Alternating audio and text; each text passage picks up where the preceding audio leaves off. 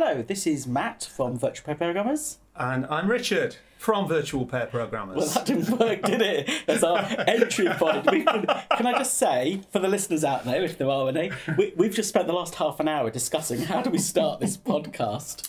well, so- we're so used to working from scripts that we've maybe worked on for six or seven weeks. So to just do it off the hip like this is it's quite a challenge for us. It is, and Richard has this idea that we're not going to edit what we say on here. So if this stays in, we can't do it. Let's restart this. Hello, I'm Matt, and welcome to the first podcast from Virtual Pair Programmers. So it is our first podcast. It's 2017. We've been in business for nearly 10 years.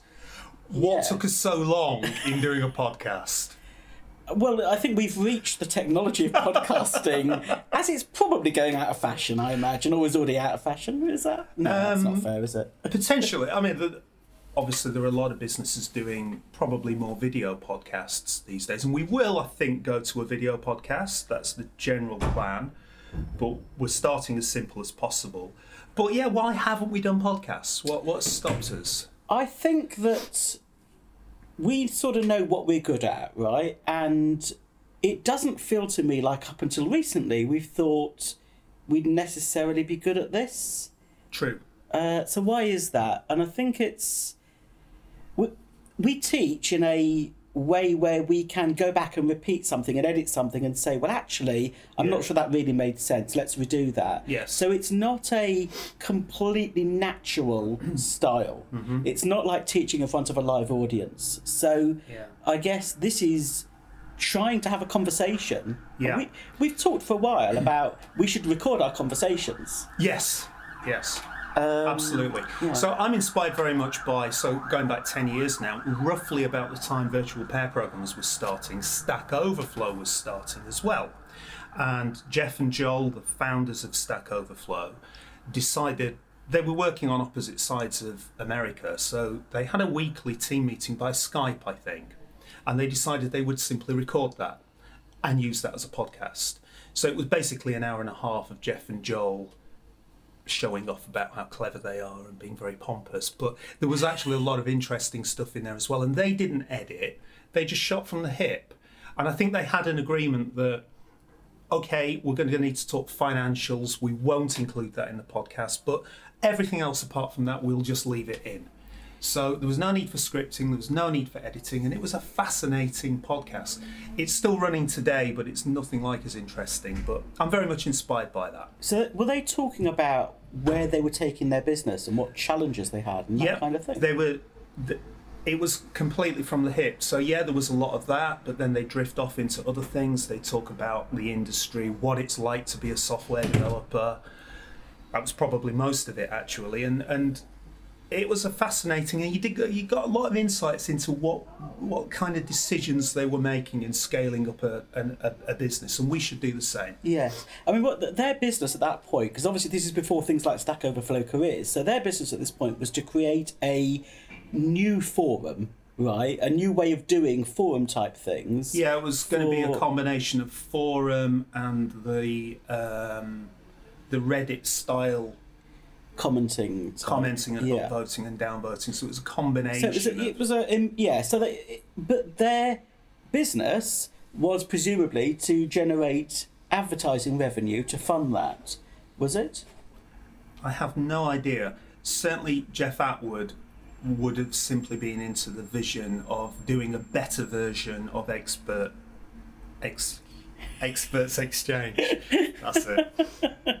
That was that was very much his driver. I guess Joel possibly had a bigger had a bigger idea where they were going to take it, but uh, Yes. Okay. So that was interesting from a these guys are running a business point of view. Were they talking techie stuff? Oh, absolutely. Yeah, they were talking a lot about what it what what is it to be a good software developer, and what should software developers be doing to improve themselves, and Right. the usual opinionated stuff from Joel Spolsky, but some real real good.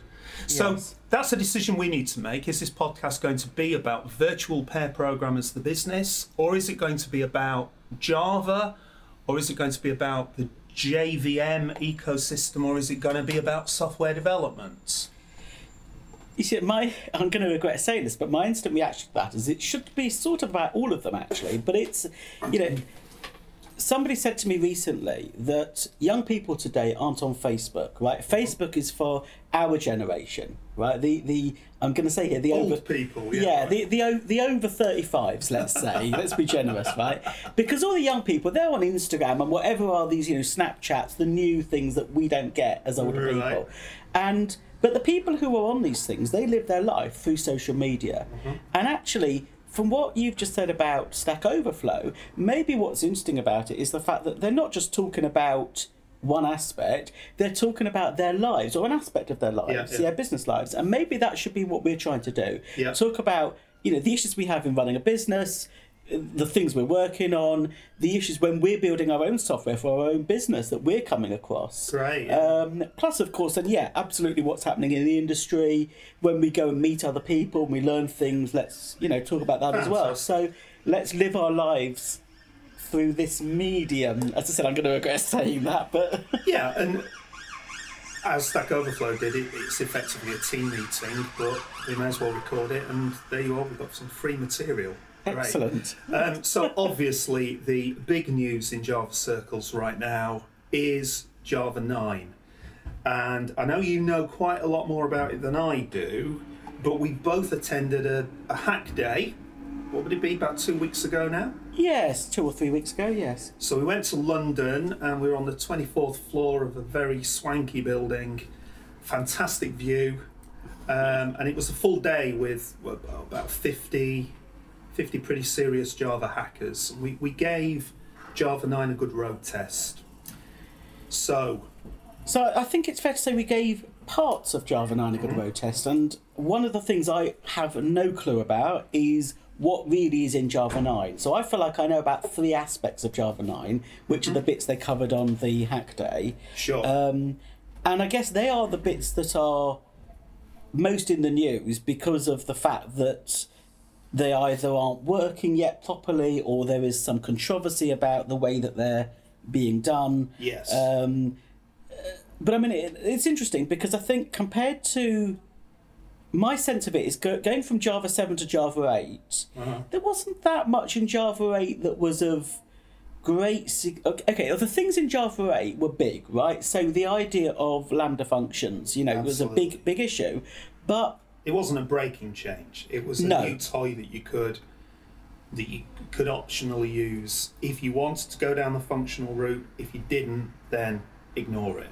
Absolutely. And there, there is a use for it. I mean, I was talking to somebody actually, funny enough, at that hack day who was saying, well, the, the advantage of streams is for multiple processor sure. processing. Oh, I, and I love functional programming, so it's it's a great thing to have. It was a big thing. It was a big deal, but it wasn't something that was going to cause you pain. If you didn't No. want it, if you had no interest in in functional, fine, not a problem. But Exactly, Obviously, yes. the, th- the thing that we're, we're, we're skirting around is there is a, long list of features in Java 9. I've, I've got I've actually got a list in front of me. But the monster in Java 9 is, of course, Jigsaw. Uh, it has a Sunday name as well. It has a formal name. Yes. it's the Java, Platform Module System, I think JPMS. I think that sounds right. So no one will call it that. It's going to be Jigsaw, and I mean it's hugely controversial. I think it was slated for for, for Java seven, possibly even Java six. And my memory doesn't go back that far, but it has been delayed and delayed and delayed, and we assumed it was a definite to be in Java nine, and yet Well, so the, the current news. So today is the 18th of May, and 2017, and the current news at this point is that the Java committee has had the vote on whether or not it is, I guess, ready for release. That's a layman's way of describing it. And the vote did not go in favour. So I think they actually need a two thirds majority. Yes. And it was something like 13 against 10 for. It was that kind of proportion. Um, and some of the very big, well known names like IBM and Red Hat have voted against. Um, at the hack day, they sort of demonstrated it, and it seemed quite good, to be honest with you. I mean, the, the idea, we'll talk maybe a bit about what the idea of modularization is, but you know, I felt at the hack day, yeah, like, okay, this sort of works, I can see the idea. Uh-huh. I then came away and tried to use it to convert a system that we use internally at Virtual Programmers. Um, to try and make it modular. I thought, well, let's give it a go on some real software that we've built and we understand well. And it's not that big a program, but it would it would suit working in a modular way. Yeah. And it's a Spring Boot application. Okay. So um, the immediately you encounter all sorts of issues, and they range from the fact that the IDEs are not yet ready for Java 9 and for modularization. So Okay. you cannot have two modules in a single project in any IDE at this point, as far as I understand it. Certainly in uh, Eclipse, IntelliJ, they, they can't cope with it. And in fact, Eclipse have said you'll never be able to do it. So every module will be its own project in Really? Eclipse. Yeah. And Every module will be its, its own, own, project, project. which is not at first view a major issue. No, that sounds reasonable. We should explain before we go on, I guess, what a module, module is. And, Yeah, do, do you want to have a go at that or shall I? ugh. no, no, you go. Okay, so so the way I see it is that modularization is trying to really solve the same problem that uh, microservices solves. So it's rather than having a monolith application all in one big jar file, it's a way of splitting it up into smaller self-contained units. Well, of course, we already have jar files in it, so a, an average application in Java might be composed of like 50 or more Yes. jar files. But the problem is, jar files are a very weak form of modules in that at runtime, all the classes inside the jars all get unpacked and they all get combined together. And there's absolutely, at runtime, there's no separation between the jar files at all. So Yes. a class in any jar file can go and look at can, can start calling the methods of a class in any other jar file and you can get horror i mean every java developer has had jar file hell where you accidentally end up with two versions of the same framework in a jar and you get Yes. runtime crashes and all sorts of horrible things so this is a way of It's a way of dealing with that. So you get better what they call encapsulation. So it's actually still driven by jar files, but they've changed the structure of the jar file to make this work. But you get better encapsulation. So so the way and the way it works is there's new java syntax yes, So when you write a package, I think it's at the package level, is that right? it is. Yes. You have a, a, a, a companion file. I forget what they call the file. Uh, module-info.java, I think. So it is a it is a compiled Java file. It's not an XML file or anything like that. Um, it has its own syntax format, but it is compiled to a .class file. Mm-hmm. That's correct. Yes. and this defines what parts of this package. I'm, I keep calling it a package. It's a module. It's a module. What parts yeah. of this module are going to be exported to the outside world, and which parts are going to be private. That's correct. And actually, there's an extra little bit there which is worth understanding because this is where part of the issues come from, which is that modules can be dependent on other modules. Yeah. And the idea is that you can say, for example, uh, in due course, um, some of the logging frameworks, so say log4j will be a module, Yeah. and you can say I'm writing a module that has a dependency on the log4j module, and that allows me to use it. Okay. And so the people behind Log4j to make that work, they will say in their module-info.java, these are the classes that we are allowing you to call from your code. These are the ones that are public, and everything else is hidden. Yeah. Um, the the one of the ideas though is just to finish this a little bit off is that in the monolith application made up of lots of jobs today in if you've got your single jar which is your entry point to the application the bit you're going to run if you change any of the underlying jars you've got to recompile the, the, the header jar haven't Right, you? okay. whereas in a module based application you don't. So you can swap out one or more of the jars for a newer version. You don't have to recompile anything other than the jar you're swapping out Right. now right now you do still have to restart your application Right. so there isn't like a hot swap thing which some other modularization frameworks have and we'll Okay. talk about that probably in a bit more detail. But but at least you only have to recompile. So if you're working in, so if for example there is a new version of Log4j, mm-hmm. and we decide well we're going to upgrade to that new version, all you have to do is replace that one jar file. There's no compiling required. It should seamlessly work. So the dependency is on a. Do you see what I mean? So, so, that, so that whereas in today's application, you would have to recompile You'd have to re. I'm not sure about that. You could just swap the jars around in the lib directory. You could rerun a Maven without recompiling. I think, but I get I get the general. You get the jet general. So the get idea is it's a much easier process to replace a module. Yeah. Yes. So The I- other, sorry, the other Yeah. thing about that as well is that if you're building your system so that you're using different third-party components, and one requires a particular version of, let's say, Log4j, Yeah. and a different component requires a different version Uh-huh. of Log4j, today that gives you real problems. In the future, that will also be possible. You can say this module uses this version of the module, that module uses another version of the module. and they're in their own class loader systems, so they, Exactly. they don't. Right, Yeah. great. So going back then to the Eclipse problem, um, you're saying that for some reason Eclipse will never support. So in a project, there's going to be one module. Yes, and actually, the, the way it works in Eclipse is you're only allowed one module-info.java file Which per project. Which sounds reasonable because the It idea does. of a module is it's going to be uh, an isolated Absolutely. single unit of development. So the issue then comes with the fact that we talked about the fact that modules expose what are the public interfaces to that module, what are the external classes you're allowed to call. Yep.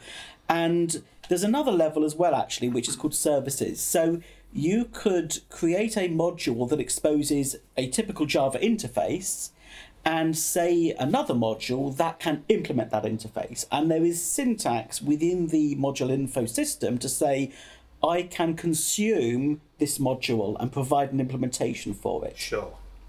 So there's a whole like dependency system that's built up around what I can expose, what I can ex- what I can consume, and so on. If you're building a module in Eclipse and you're building a module that is going to consume another module or have a dependency on another module, mm-hmm. for the syntax checking to work, Eclipse has to know about that module. Right. And the only way today it can do that is if you've compiled that module to a jar file and put it in as a reference reference library. You're making the noise. that so there is no right now because Eclipse has this requirement for single module projects. You can't. There's no obvious way around it. Sure.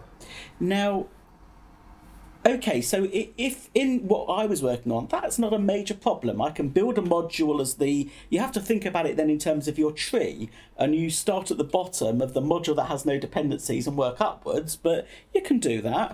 Uh, it's not ideal, but you can do it. When you start trying to edit two modules simultaneously because you're building an application, then it becomes really horrible because you have to keep building new jar files to replace the ones that are dependencies. It's horrible, but we can mm. live with that. Mm. Um, but then the issue comes to okay, well, this is a Spring Boot application. I can't build at the moment a module in Eclipse easily. Mm. So actually, that's not quite true, but you need command line parameters to the Java C compiler uh-huh. to say this needs to be built as a module. Okay. It's not the out of the box compile. So, okay, we can sort of do that in Eclipse, obviously, but it's not uh, completely straightforward. But in order to build a module, you have to tell it. Sorry, in order to build the, the top level entry point to your application, you have to tell it it's, and it doesn't call it a class path, there's a new word for it now to describe, I think probably module path actually, I'm guessing. But you have to tell it where are the modules that it has the dependency on. Right.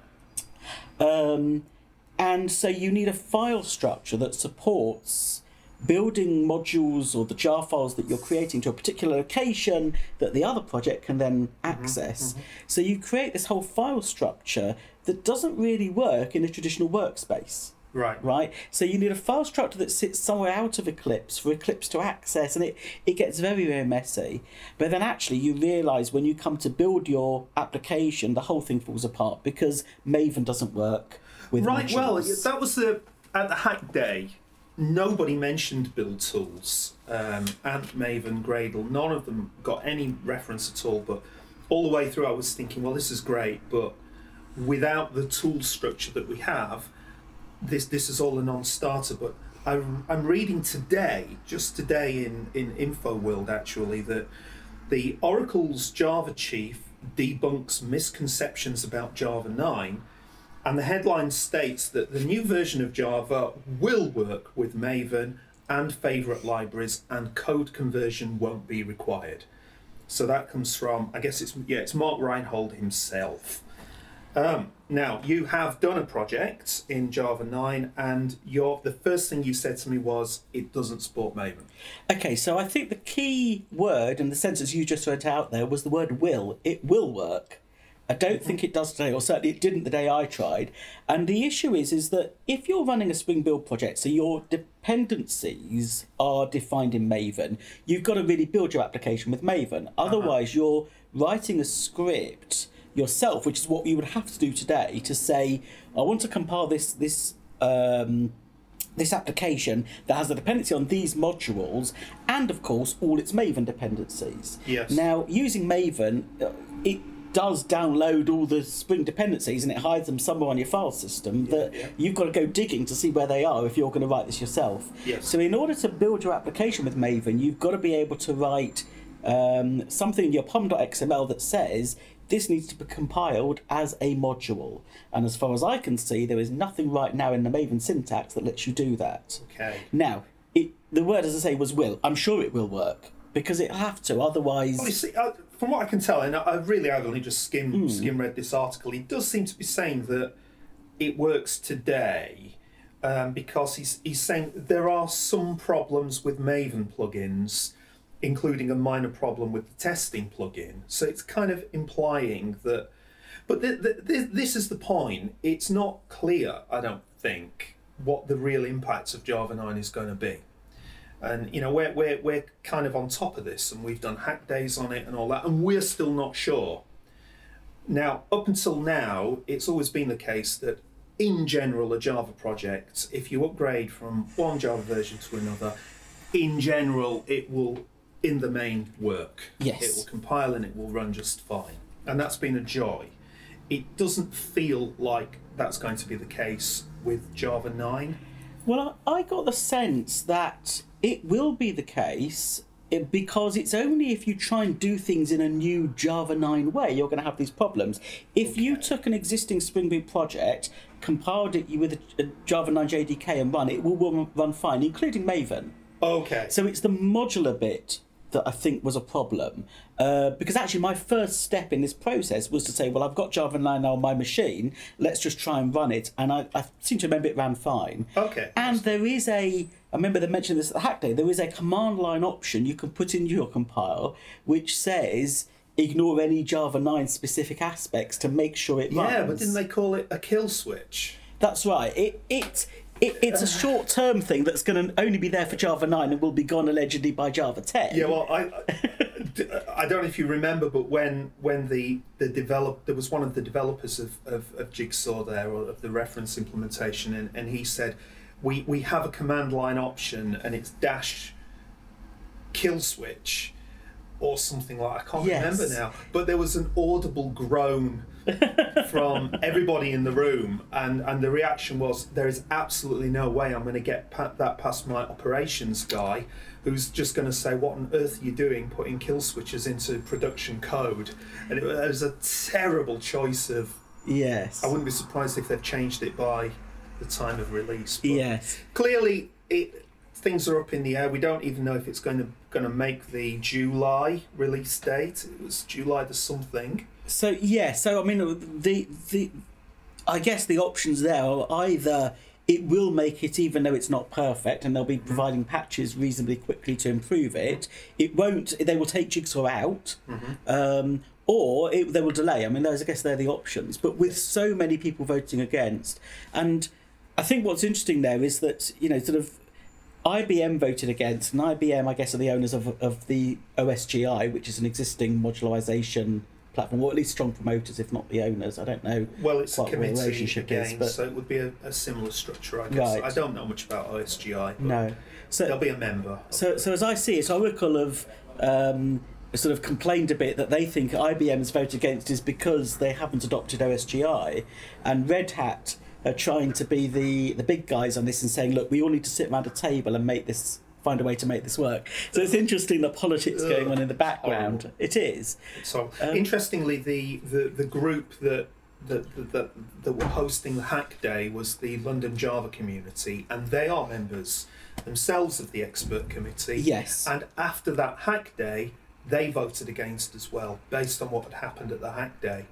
But they were quite soft about it. They said, you know, it's not far off. We only need a few few of our fears laying, and then we will vote in favour. So Yes, but I think you know. To the, I've got a sense that in order for this to be adopted, it's got to work seamlessly with the tools, and that's not just the build tools like Maven. It's the IDEs. Yeah. It's got to be easy to use, and one of the, I mean, even little things like the fact that to create a module, it has a different file structure from what we're used to seeing in a standard Java project. Right. So yeah, you have this module-info.java, but you have to create if your package is called, for example, this is the one I'm using, com.virtualprogrammers.accounts, it's our, one of our accounting systems that I've been playing with, then you've got to create a folder called com.virtualprogrammers.accounts, Oh, yeah. as well as the folder itself has dots in it. Exactly. Hey, oh, yo. Exactly. Yo. As well as as well as you also still need the full then com and then another folder with the next oh, one and another folder. So you've got a very different file structure, which there's no option in Eclipse or any of the IDEs right now to say new Java module. There's only Java project, Yeah. and then you have to go and start hacking the file structure to make it work Mm-hmm. and say which bits are in the build and which bits aren't. It's it's nothing's easy at this stage. Mm. Okay. Now I'm sure that by the time of release, there will have to be a new uh, version of Eclipse and all these these IDEs built ready to deal with that and I'm to make surprised that they haven't because there's been early access versions of Java 9. In fact, Jigsaw has had a reference implementation for years. So I'm very surprised that Eclipse don't have all of this sorted, ready for I'm July the whatever. Well, they might do, but I, sus- I, I get the sense that some of this stuff hasn't been that stable, that they've been playing with things like file structures. I might be Oh, wrong there. yeah, right. Uh, which would, of course, stop them doing it for an early release. Okay. Um, Well, it's clear that there is a lot of confusion in this area, and it's going to take quite a while for the confusion to settle down. I think we should be pledging to. We're going to do a Java 9 course. It'll be a small course. We'll do a. We'll do a early. yeah, it's an uh, upgrade. It's an upgrade course, isn't it? But I guess th- there's got to be something going around there about a lack of confidence because even if they fix everything to be released for Java 9 and they get a unanimous vote by the Java Mm. committee members to say, yeah, this is ready for release and we want it, how much confidence do we have that they can overcome all these issues in the few weeks that are left? I, Sure. To me, I think they've probably shattered a bit of confidence out there. And it's interesting that yes, the the London Java group are supportive of the changes and saying there's just a little bit more work needed. Yeah. Clearly, some of the other Java committee members are not so positive. So, cards on the table. We're not members of the expert committee, unfortunately, but if you were, what would your opinion of Jigsaw be today? So I like the concept. It's clearly not release ready, and I'm only saying that because I, I'm not saying there's anything necessarily wrong with Jigsaw. I'm saying that the all the tools that need to support it are not there yet, and until they're there, and you can have a seamless experience as a programmer, so you're not worrying about file structures because that's done behind the scenes like it is today. Until we get to that point, it's not release ready for me. Okay. Um, but I think the idea is. I have no issues with the idea, and at least it will be optional whether or not you build a modular application or a standard application like you would today. Sure. Uh, which that's fine for me. What's your view? Um, my view, well, I was going to say I have, I, I, I hate it. I absolutely hate it because this is a solved problem.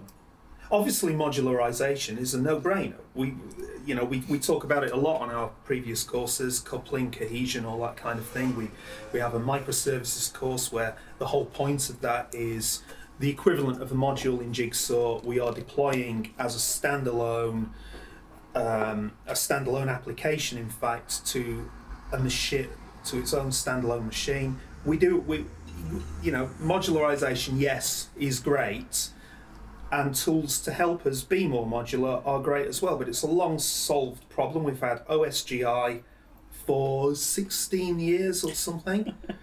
it's there and it works, and anybody who wants it can use it. And now we have this committee led exercise, which is. It feels like this has been enforced on us if we want to move to. I know you're saying it's an optional, but I, I still can't quite understand that. I don't get it, and it feels it feels very ham-fisted. It, it's the usual committee-led sort of half-baked solution that isn't as good as other solutions that exist, and there's confusion abounding. So I don't like it. What I do like, however, the thing we've we've not talked about is the other part of Jigsaw. It should be a separate thing, really, but they've sort of mixed it all in is that the Java virtual machine itself is going to be modular. So, why do you like? So why do you like that, Richard? Well, one of the principles of software engineering is is uh, efficiency, and it is a nonsense that any Java application today, up to Java 8 that you run, has to run with the entire set of Java libraries. So we have a web application running right now. As soon as you start up the virtual machine for your web application, you've also got on the class path effectively, it's not quite that, but it's there, it's loaded into RAM, the entire graphical user interface library in Java, Swing, in case anybody, I mean, almost nobody uses Swing these days, but it's there, it's there in the libraries, has to be loaded into memory when your virtual machine starts up which is just incredibly inefficient, incredibly wasteful. It's not a great big deal, but it's there. So the idea is now you will build your own virtual machine which only has the components that you need. That's got to be a good thing. I, I, am not familiar with the mechanism for doing it or how well it does it, but the principle is a very sound one. So my sense on this is okay, it's a sound principle, I, I get what you're saying there, but will it give any practical benefit or even be used? So let me, if I can tell you why I'm asking that question. Um, in reality, if I'm building a Java application that I am going to do one of two things, I'm either going to deploy it to a server or I'm going to be giving it to a customer okay, you might. There, are other things, of course, you can do with Java applications, but let's just start with those two. Yeah. Um, deploying to a server. Would a smaller JVM, how much of a difference is that going to I make? I think it could be significant because um, I mean we tend to think of servers as being massive machines with a lot of a lot of RAM, a lot of, but I mean, for example, microservices.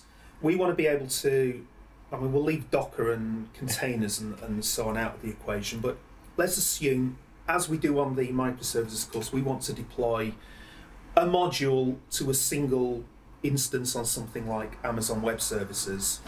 We want to be able to run that on the smallest possible instance we can for efficiency, for cost savings. So it, it is the case that the, the, the smallest instance you can get on Amazon is a T2 Nano instance and it will run Java, and it will run Java quite well. But it's not very difficult to make that JVM run out of memory, and it just crashes at runtime. Okay. For example, if you're if you're wanting to use a T2 Nano to host a Jenkins server, it's just not quite beefy enough. It eventually runs out of RAM. So I believe I have not tested this. I have not measured it in any way but if you could run a smaller virtual machine that only has the bits in that you need for a web application, I believe that would be much, much easier to run on a small instance. So okay, yeah. so I think you've identified there actually a really good use case then for this, um, because w- w- where I was going to go with this was that right now, and this may be something that changes. Um, if you say you're developing on a Windows computer, you can create your I'm calling it a cut down version of the JVM. So your your JVM that only contains the parts that you need for your application and of course any dependencies that those parts need. That so you Yeah. end up with a JVM that genuinely will be a lot smaller than the standard JVM. But if you're using a Windows machine, you can create a Windows JVM because it's creating it as a subset of the JVM on your machine. So for you to then run it on a server on an Amazon server that's running some Linux variation, you will need to create your JVM to cut to run on that server. I'm not clear on- about that. So what you're talking about here is um, a new feature of Java 9 called JLink, which is doing the equivalent work of old-fashioned linkers, if you if you remember those. I don't. Um, now, uh, what I'm not clear about is is that separate to the cut down that so so the, the modular JVM business? So my understanding is that is the way to create Ah. your own JVM containing only the modules that your application needs. I hadn't realised that because I don't I don't want to do that. I don't want to. So all all as far as I could tell, all this linker thing is doing is it's it's just embedding a it is embedding the JVM, uh, which is of course platform specific, Yes. into into a, a kind of a, a a packaged. It's not doing anything particularly clever. People were getting No, it, I suppose it's working out what the dependencies are, so it knows which bits it needs and which Yeah. bits it doesn't. I, I guess that's what it's doing. Yeah. Uh, but that is the mechanism today, at least. Now, I suspect I've written a draft blog post about this, so there'll be more details hopefully on my blog coming up. But Right. I suspect that actually, to make this work, what will happen is that there will be publicly available cut down JVMs for things like typical Spring Boot applications. Yes, So great. if you're building a standard Spring Boot web application with JPA and MySQL and whatever dependencies are, then you can say go and download that JVM for your Linux server, and that's the right JVM to run. That's my guess. Well, I was thinking it was more. It w- the J the JVM wouldn't have the so up until now there's a big monolithic jar file called rt.jar that has the entire the entire standard class library inside. Yes. So you get a smaller version of that. Yes. So you wouldn't have swing in. You wouldn't have. Um, I can't think now. All those things. I mean, there's millions of classes. Yes. So I, I like that idea. I think what people were getting annoyed about was, oh, this is destroying Java's platform independence. No, it isn't at all. It's not. But the, the issue, of course, is that you've got to create the version of the JVM or the cut down version of the JVM you want So what, for the platform you're going to run it in. Absolutely. Absolutely. And you need a tool that's going to let you do that. Sure. Um, which I said, I suspect someone will come up with that tool. I thought that was JLink. I thought that's No, so JLink does it for the particular uh, JVM on your machine. And what I think they were trying to say was that if you were going to be providing this, running this Java application on a server, you would need to create, use JLink, recompile your code with JLink using a machine that had the same JVM or at least the same operating Right. system. Which, you know, okay, it's a bit messy, but I think somebody will solve that, you know. Um, but I'm quite confused about the whole process, but it, it looks that that, That to looks me, that to okay. me looks quite promising. The, the other thing, though, that, that just, and I'm just getting, it's, it's a solvable problem, but I don't know whether it's been solved just yet, which is what happens when there's a patch for Java. So, how does the cut down JVM get updated? Should you want it to be updated? Mm-hmm. Do you have to create a new one? Do you patch your machine first and then create your new? Right. So that's not clear yet. I've not seen, I've not looked that hard, but I've not seen anything about it. But that's a solvable problem. Okay. Um, So it's exciting anyway, and I think we should be doing a promise. We, we do tend to be a bit slow in developing courses, but I think this one we could do it quite quickly. From the day of release of Java 9, we'll get we'll get something together. It might only be an hour or two, yes. but if we can do a, a Java 9 quick start to, to solve some of these confusions, and I'm still confused, Yes. and I've done quite a bit of studying on it. So if we could do a course on that, that would be fantastic. Absolutely. I think we can't. It's difficult to start it today because things aren't Oh, stable sure. and then we they're will, moving. So we will start on the day of release of Yes. the formal release because, yeah, even at the hack day with the with the developers there, they were still unsure about some things that were gonna gonna make the. make well, the to be fair, they were asking for feedback. So there was a quite a complex Google Docs document they wanted people to add feedback to, which four actu- weeks before, it's just I know, but that, but they were using that as the basis actually for the feedback they then gave, which led to the vote against the release Sure, of Jigsaw. yeah. But the, the, they were saying, does this work, and is there are there any suggestions as to how it could work better? So so you know, Java is not so Java nine is not- is not signed off. It is still being developed and worked on, Okay. and that's the point. So.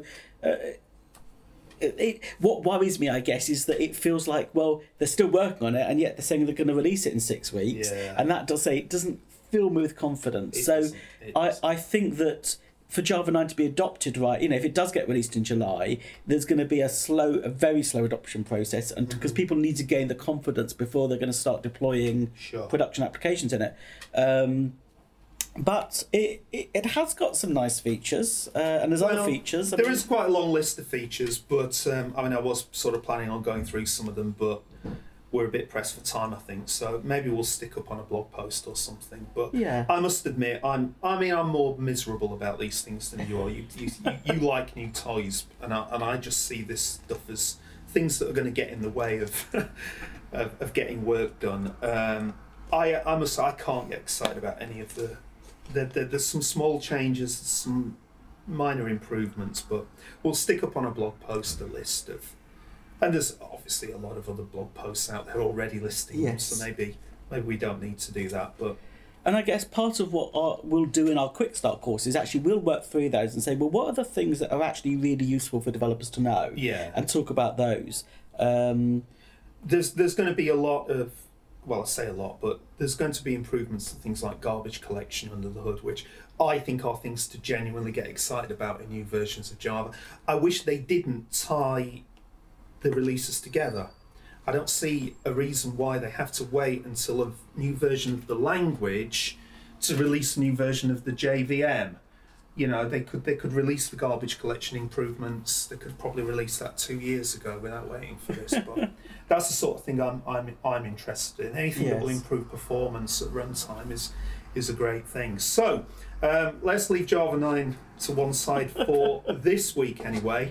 What are you working on right now?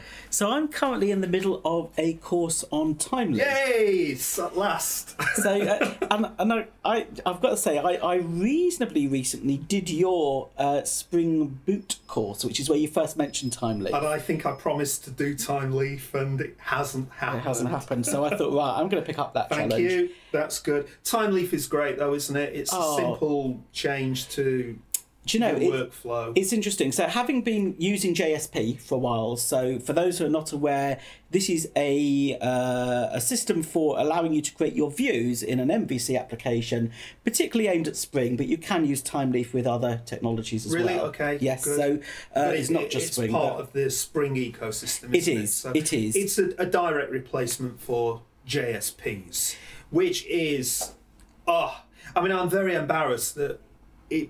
We we have a lot of courses that cover that, that cover web development generally, but we use JSPs a lot. But in no way have we ever liked JSP. It it. it Totally sucks as a technology. it is. It, oh, Uh, I hope I've made my feelings clear on that. I think you have, and and I, I agree with you that Thymeleaf is a pleasure to use in comparison to JSP. And it is a, it, it's basically just XHTML, so it's regular HTML. It is, and this is the big advantage of Thymeleaf, I think, is that it is standard HTML. Everything to do with Thymeleaf is additional attributes to existing HTML. Absolutely. Which means that you can load up your Thymeleaf files in a browser outside of an application and see what they would look like. Which has the important benefit that you can round trip your design with a HTML designer. Absolutely. So you've made, you've added some code to your view, but there's still no problem with sending that to your designers who are in some fancy design studio in Hoxton. which I realise this that we're very UK centric here. I don't know what would the equivalent in New I, York be. I have no idea, but it's the kind of place where everyone's got a beard. Yeah. And uh, yes, and is uh, yes. um, so you can send it to them. They can make design changes. It doesn't break your code. They they can look at it in whatever the equivalent of Dreamweaver is these days. does that still exist? And I have to be candid here that um, you know we eat our own dog food at Virtual Pair Programmers. We develop our own website using the technologies that we teach. and one of the reasons why perhaps sometimes our website design gets a little bit messy from time to time is we have developed using it's not quite JSP, but a very similar version of JSP, and it has meant it's been very difficult for us to keep the design well designed while we're doing coding updates as well. So, oh, I just Yeah. Thymeleaf absolutely is a XHTML. Yes. So- and so, sorry, I- so yeah. So there's and there's two sides to it. There's you, you you get your HTML and CSS files from the designer, and it's your job to start integrating those into your application. Straightforward job. Um, yes, you've got to learn the Thymeleaf attributes and how they work, but it's really quite pleasurable. Um, or you can build your application and then send your HTML files to the designer afterwards and say, make these look pretty, and they can do that. Absolutely. It works in both directions. Absolutely. Um, so, and it's it's interesting, I think, because it's a more the, the, with JSP, you get all these tag libs. So there's all sorts of tag libs you could add in. They disappear. Completely set. Everything is built into Thymeleaf, but that does mean that there's quite a lot of attributes to learn about uh, that do different things.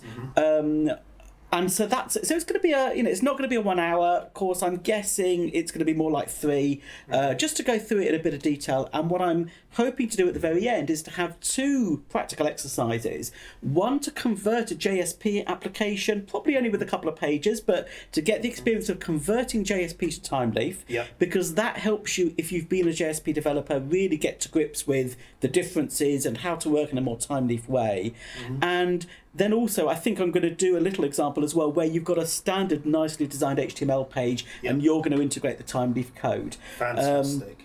so I'm so I'm about halfway through scripting that at the moment. I'm really I love these sorts of things, as you know, Richard. Yeah, I, I, I've wanted to do Thymeleaf for a long time, but it, it's just one of those things that kept falling off the bottom of the to-do list. And you know, it is bad that our live website uses JSP, but the reason for that is we've got a lot of legacy there, and we we, we have considered porting it to XHTML for years now, and it's just one of those things that it's it is going to be painful, isn't it, to do that? It is, and actually, what I'm not sure about, and I'm sh- I'm sure it can be done, but I just don't know how you do it. Is at this stage is having an application where you are some pages are in Thymeleaf and some are in JSP, where Oh, you sure. can run both together. Oh, absolutely. So you It's- can do a gradual migration. Yeah, it's but- just a Spring MVC. If it's an MVC app, you have a view resolver, You do, which yes. makes a decision of how is this view going to be rendered. Right. So it's an it's an easy job to do. So we Fair could do that, but I, I guess it's uh, the, the the reason why I've said I don't know how you do it is because at least in Spring Boot, not so in a standard Spring MVC application, there's no configuration. So having Thymeleaf on your class path is all you need. You Sure, don't write yeah. any code that Yeah. says this. You know how in a in JSP you have to put in a couple of lines in your application properties that says the location of your files and the fact they've got JSP ending. Don't have that in time yeah, leaf. so It's, it's, au- standard. it's so- automatic configuration. Yeah. Until you want to do something clever like mixing JSP Yes. and HTML. so it's obviously doable. So um, fantastic. Yeah, and it's it's a really pleasurable experience. So so I'm doing that, and actually, uh, we, our oldest course today at the moment is Java Web Development. Yes. It, it's the I say it's our oldest course. We started with Spring Fundamentals, but we've revamped that course since. Yeah. So. And actually, we've had a. It's still a very popular course. Yeah. And so It's my. embarrassing, really. It is, but my thinking is that once I've finished Thymeleaf, I'd like to then look at that, re bring that up to date, Yeah. and I know we've promised we have a number of customers ask us for the the final bit of the Wildfly series, which is JSF, Ah, yeah. which you know Richard, for those who can't tell from his noises he's making, is is not a fan. But the fact is, people are using it, and Yeah, this is a it- this is a very much a, a, tightrope that we walk in this business. That we're enthusiasts for new technology, and we want to use the latest, greatest, shiny things. And I know our cus- many of our customers share that as well. But equally, we're also serving an audience of people who um, probably still enthusiasts, but they're working on projects where they're having to use. I'm gonna. I am gonna call JSF legacy. I'm sorry if that Yes. offends anybody, but um, it's certainly legacy on any of my projects, um, and we, we we want to serve those people as well. So, you know, we're, we're not going to say, hey, we're never going to cover JSF. It's there in the we, we have it in the we had it in the old library under the Java EE course, and we should probably have it, but I don't want virtual pair programs to be seen as an advocate for a technology like JSF, which I think is just horrendously broken. I it's thi- horrible. I think what we'll do is a light touch on it, but I, Yeah. um, one of the things I don't know yet, and it'll be interesting to see, is whether you can use Thymeleaf with Java EE because it's not just to say a Spring project, and if you can, JSF uses uh, facelets, which is the direct equivalent. It's, it's HTML. right, Um, it's possible actually that Thymeleaf might have even been inspired by facelets. I think facelets possibly came first. right. Um, so it's yeah. I know one of our customers has asked us whether we'll be covering as part of that when we get to it PrimeFaces. Uh, which I know nothing about. I've had a very quick look just so I could answer him. It was in the, uh, the so th- just in case anybody doesn't know, we used to have a course on Java EE six, I think it was, which we've retired now. But a large part of that Java EE six course was JSF, and we covered PrimeFaces on that. So. Oh, right. And it, it, it's just a plug-in library that, that gives you extra components, basically like fancy tables, and I see, it's a it's a yes. nice it's a nice library, but and it is probably one of the compelling reasons to use JSF if you if you really want to go down that route. Um, yeah, I So- don't like JSF. No, well, I, I will I will get it through just to finish off that series because we do have people asking for it. But Great. um, what what are you working on? Well, I'm supposed to be working on Docker, which has been announced, but we haven't put a date on it. And I've already had uh, several customers saying, when is it going to be released? So I'm, I'm sorry, as usual, I'm running late. I, what I'm actually working on, um, we are doing a major upgrade of the back end of our website.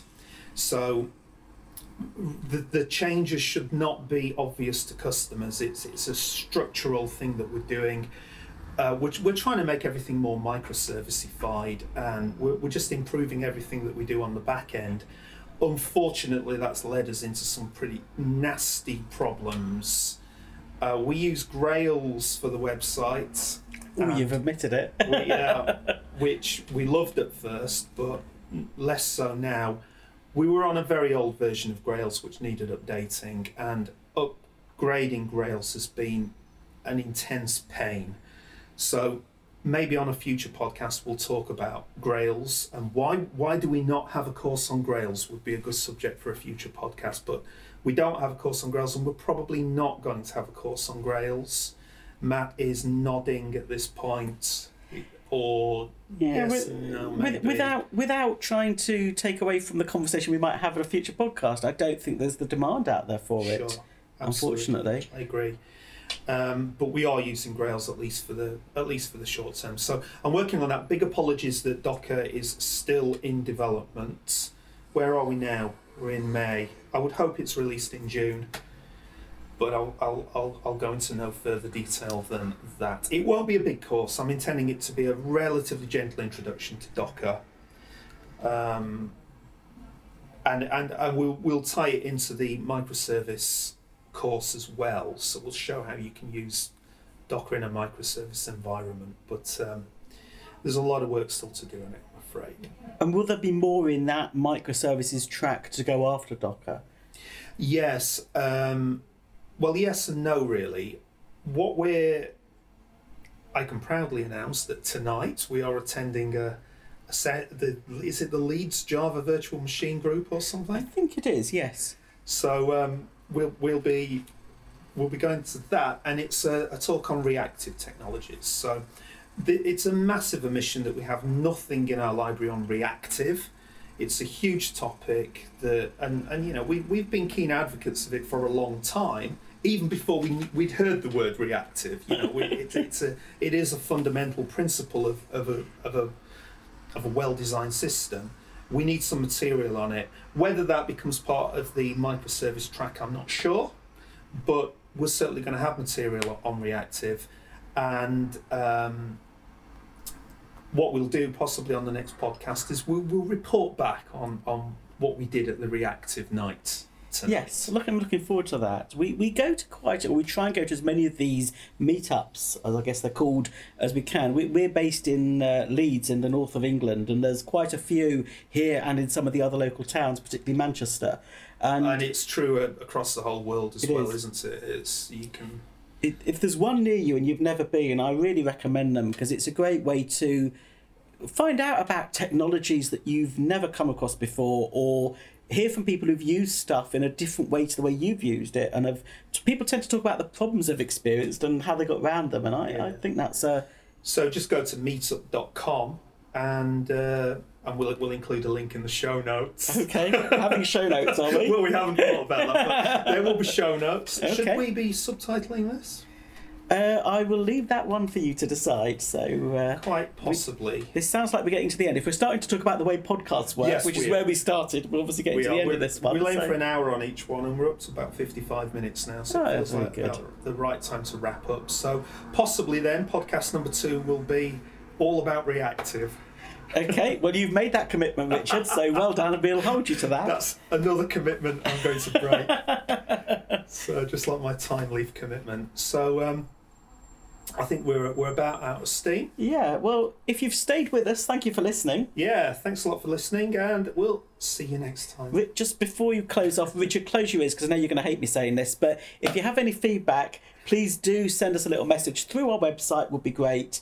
Um, and especially if you've got ideas of things we could be talking about, I think that might be nice for us to hear. And I get to see those messages and I filter them before Richard does, Yep. so uh, that's the plan. Thank you, anyway, and hopefully see you next time.